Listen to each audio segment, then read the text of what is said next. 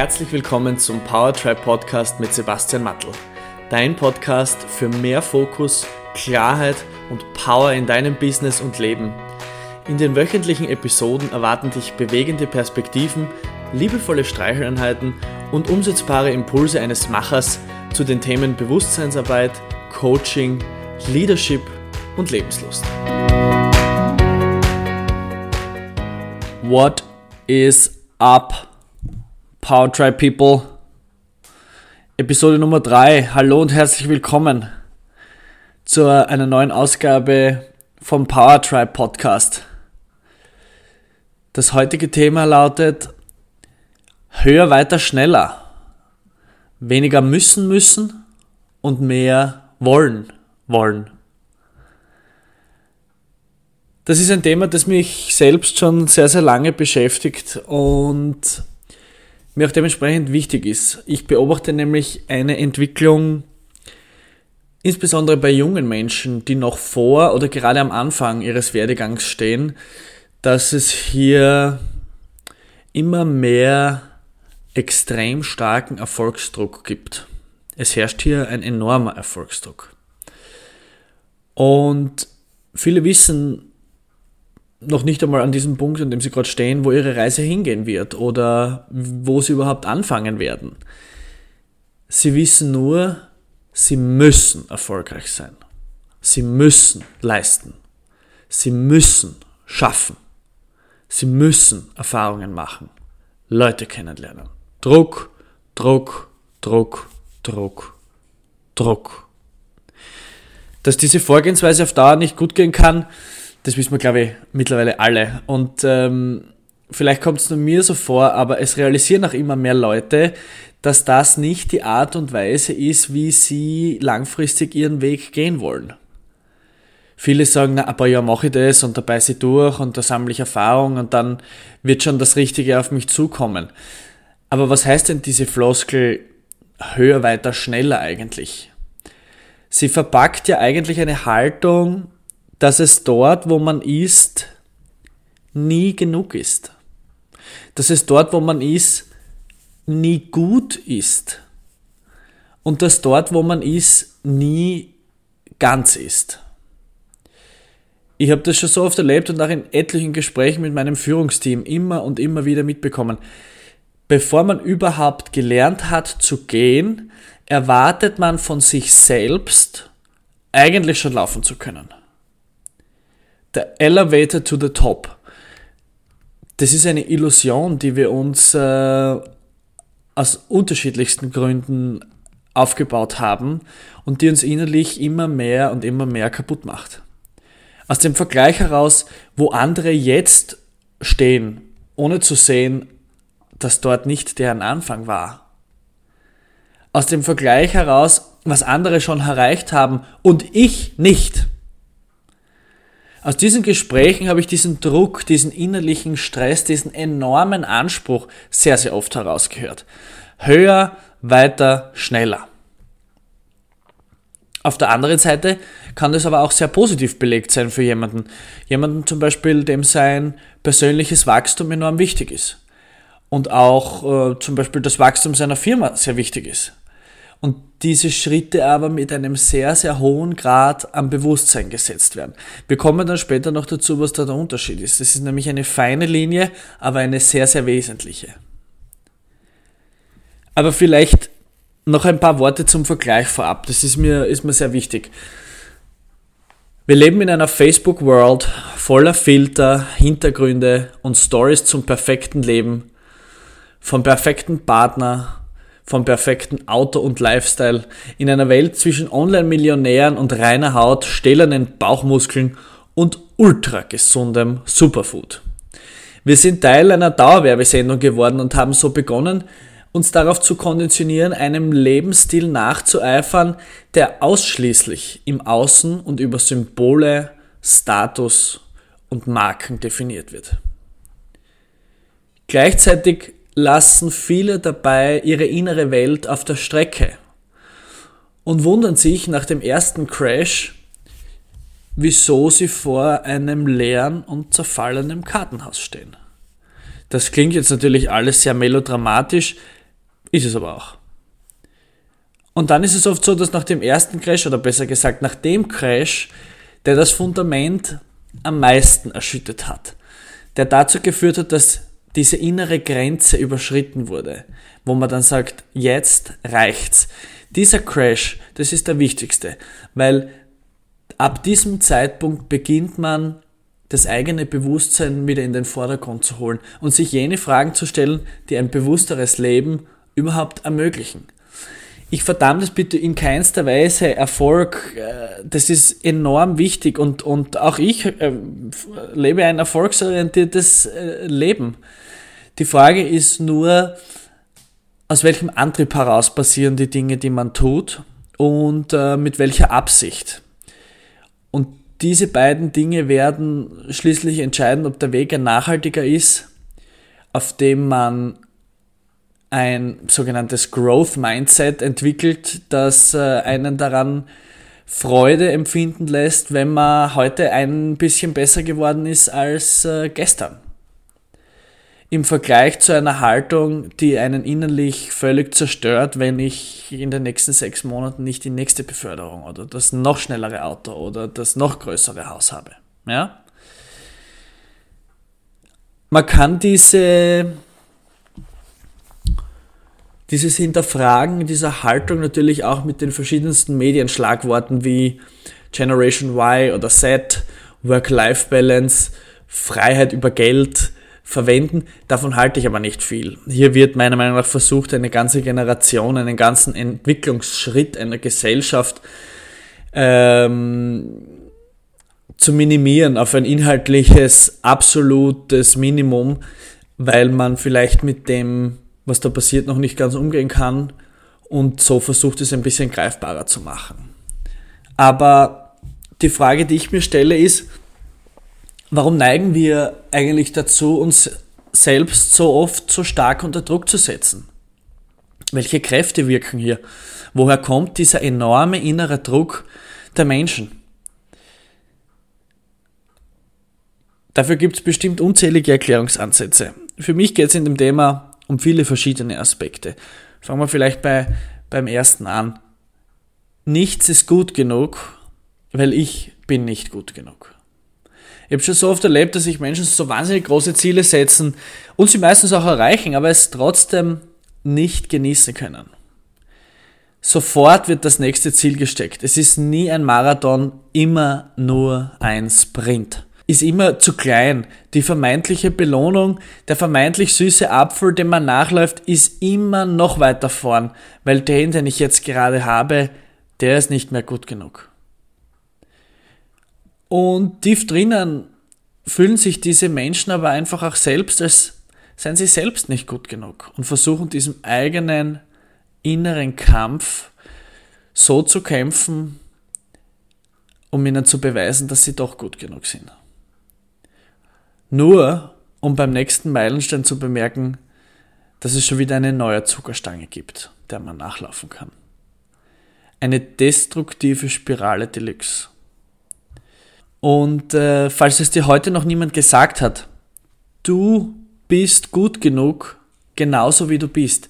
Liebe Zuhörerin, lieber Zuhörer, du musst nicht mehr so hart treten.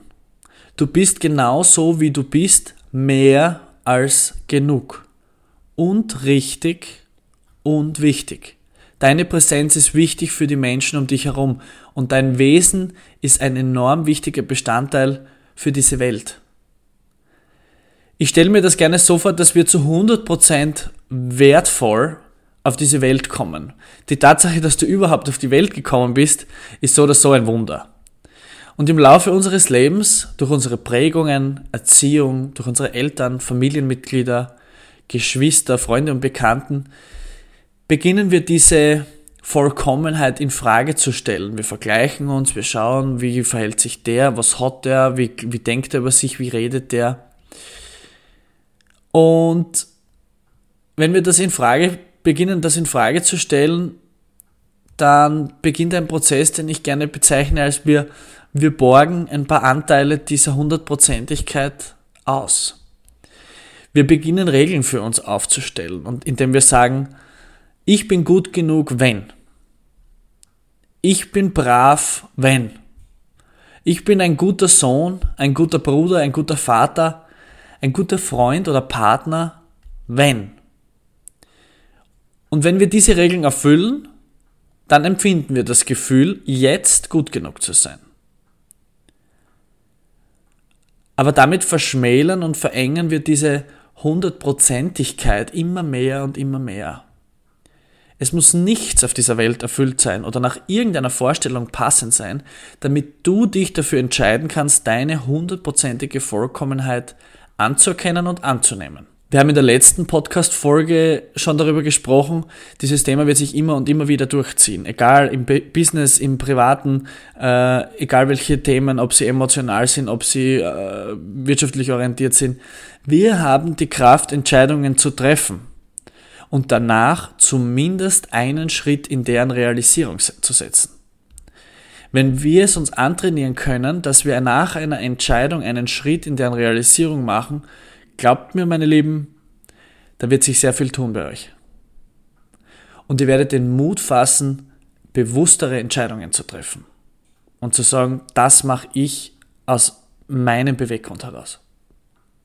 Das nächste Thema, das äh, für viele einen enorm inneren Druck aufbaut, ist eine Kompensation des eigenen Selbstwerts. Man versucht den inneren Mangel über äußeren Reichtum zu kompensieren oder auszugleichen. Das ist natürlich dicht gefolgt von dem Ich bin nicht gut genug. Äh, gibt sehr, sehr viele Themen in den unterschiedlichsten Lebensbereichen und in den unterschiedlichsten Ausprägungen, äh, die die Menschen wahnsinnig unter Druck setzen. Viele von euch kennen bestimmt den Spruch, wie im Innen, so im Außen. Da liegt sehr viel Wahrheit drin in dem Satz. Menschen zum Beispiel mit einem sehr hohen Selbstwertgefühl werden oft als inspirierend, autoritär, selbstsicher oder vielleicht sogar strahlend wahrgenommen. Vielleicht bist du schon einmal im Supermarkt oder in einem Store von irgendeinem Kunden angesprochen worden, der dich gefragt hat, ob du ihnen weiterhelfen kannst, obwohl du nicht einmal dort arbeitest. Diese natürliche Ausstrahlung, diese innere Sicherheit, die strahlst du dann aus, wenn du dich wertvoll fühlst. Und Menschen spricht so etwas an und sie fühlen sich förmlich davon angezogen. Hingegen haben Menschen mit einem niedrigen Selbstwertgefühl oft Probleme damit, ihre eigenen Bedürfnisse überhaupt zu kommunizieren und können kaum klare Abgrenzungen für ihre eigene persönliche Sphäre treffen. Wer zu offen ist, ist meistens nicht ganz dicht. Dann kann es aber auch vorkommen, dass genau das Gegenteil im Außen passiert, von dem, was im Inneren eigentlich gefühlt wird. Dann wird versucht, ein innerer Mangel mit äußerem Reichtum zu kompensieren. Das sind dann die fetten Autos, die glänzenden Uhren, die riesigen Häuser mit vollen Weinkellern. Das ist alles wunderbar und hervorragend. Aber du findest auch sehr schnell heraus, um welche Art von Selbstwert es sich hier handelt, wenn du dabei nur ein bisschen in die Tiefe gehst. Das bringt mich eigentlich auch gleich zum nächsten Thema, nämlich der schönen denglischen Formulierung der Instant Gratification. Die sofortige Befriedigung von Bedürfnissen und der damit einhergehenden Erhöhung der inneren Geschwindigkeit. Sex, ein Mausklick. Essen, ein Mausklick. Humor, ein Mausklick. Quasi alles, was man sich vorstellen kann, ist nur einen Mausklick entfernt und kann sofort konsumiert werden. Wir sind diesen Luxus natürlich mittlerweile gewöhnt und äh, haben uns darauf konditioniert, jetzt sofort alles haben zu können. Und dieses Bild stülpen wir natürlich auch auf unsere anderen Lebensbereiche. Besserer Job, jetzt. Mehr Umsatz, jetzt. Noch mehr Kunden, jetzt. Schönere Frau oder schönerer Mann, jetzt. In diesem Bereich gibt es etliche Mindfulness-Übungen, die uns dabei helfen können, bewusster zu konsumieren und die Wertschätzung für das, was ist, hochleben zu lassen. Und das ist hier auch ein sehr, sehr, sehr wichtiges Thema für mich. Und hier geht es nämlich um das Thema Dankbarkeit. Dankbarkeit für dich, das Leben und die Stelle, an der du jetzt gerade bist. Ich werde eine eigene Liebeshymne an die Dankbarkeit formulieren und zu einem späteren Zeitpunkt hier veröffentlichen. Zwei kurze Sätze dazu. Dankbarkeit ist eine enorm kraftvolle und kräftigende Emotion, die es schafft, selbst wenn alles rundherum grau in grau ist, wieder Farbe ins Leben zu bringen. Dankbarkeit ist es auch, die es uns ermöglicht, das wertzuschätzen, was ist. Und eine Freude auf das zu entwickeln, was noch kommen wird. Ohne Zwang und ohne Druck. Als ich begonnen habe, mich mit dieser Emotion zu beschäftigen, ist es mir zu Beginn sehr schwer gefallen, ehrlich gesagt, eine Baseline zu finden, also eine, eine Grundemotion, damit ich irgendwie lernen konnte, dieses Gefühl immer und immer wieder in mir zu erzeugen. Ich wusste nicht, wo fängt jetzt die Dankbarkeit an und wie genau fühlt sie sich an. Ich konnte sie nicht identifizieren. Als ich diesen Schritt dann aber gelernt habe, konnte ich dann das was ist, viel mehr schätzen. Und ich möchte sogar so weit gehen und sagen, dass das Level meiner Zufriedenheit und meiner inneren Ruhe und Ordnung damit definitiv einen Quantensprung gemacht haben. Ich bin ja auch der festen Überzeugung, dass wir viel früher in unserem Leben lernen sollten, wie wir mit unseren Emotionen besser umgehen können, welche Emotionen es überhaupt gibt und welchen Einfluss sie auf unser Leben haben. Long story short, sie sind es, die unserem Leben jene Farbe geben, die es für jeden Einzelnen hat. Der Umgang mit Emotionen und damit ist in keiner noch so gearteten Weise irgendeine Form der Unterdrückung gemeint. Der Umgang ist enorm wichtig. Als Standortbestimmung, als Treibstoff und auch als höchstpersönliche Kraft unseres Ausdrucks. Emotionen wirken immer und überall. Charisma, Präsenz, Leidenschaft kommen aus einem Grundverständnis unserer eigenen Bedürfnisse und einem Ausdruck der stärksten Kräfte in uns. Jede Emotion hat ihre positiven Seiten und exzessiv gelebt natürlich auch ihre Schattenseiten. Sie kann treiben, beruhigen, reinigen, klären, aufregen, aufdrehen oder auch abdrehen. Und dann hat natürlich jeder auch ein emotionales Zuhause. Und dieses emotionale Zuhause bauen wir uns im Laufe der Zeit und im Laufe der Jahre durch unsere Erfahrungen und Prägungen natürlich auch selbst. Und wenn dieses Zuhause permanent auf Frust, Stress, Druck und Unzufriedenheit gepolt ist, dann wirst du wahrscheinlich auch wenig überraschend genau diese Emotionen auf einer regelmäßigen Basis empfinden und spüren. Und damit wird dein Leben genau in diesen Farben leuchten. Frust, Stress, Druck, Unzufriedenheit.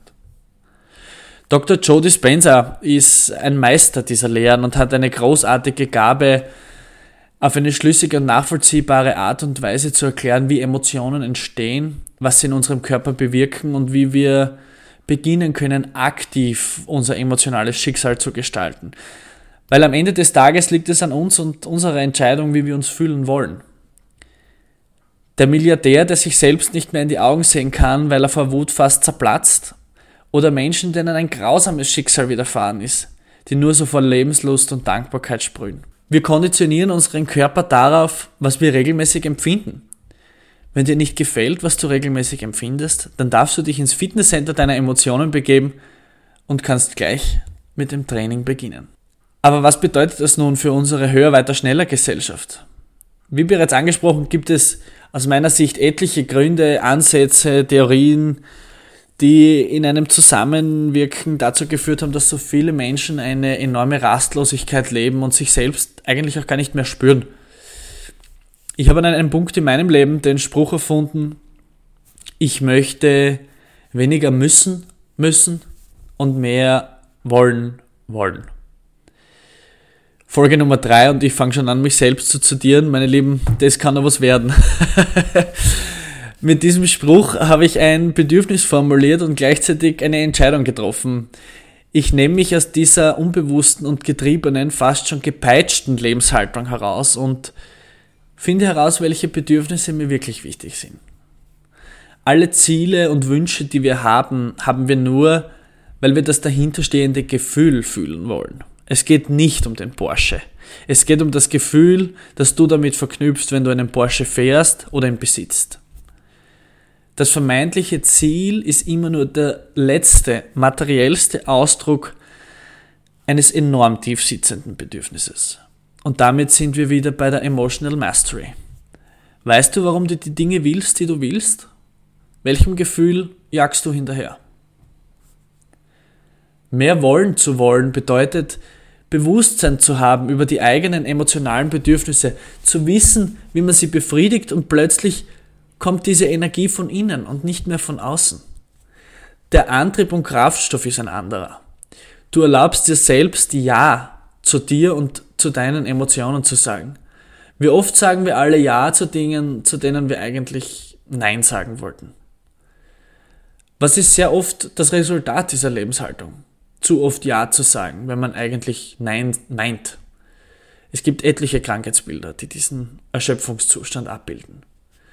Wir leben damit gegen unsere eigenen Emotionen und unsere eigene Identität. Dass das auf Dauer müde macht, ist wenig überraschend. Was kann ich dir also mitgeben auf dieser Reise? Es gibt so viele Tools und jeder Mensch, viele von euch, ihr werdet alle andere Vorleben, Wünsche und Bedürfnisse haben.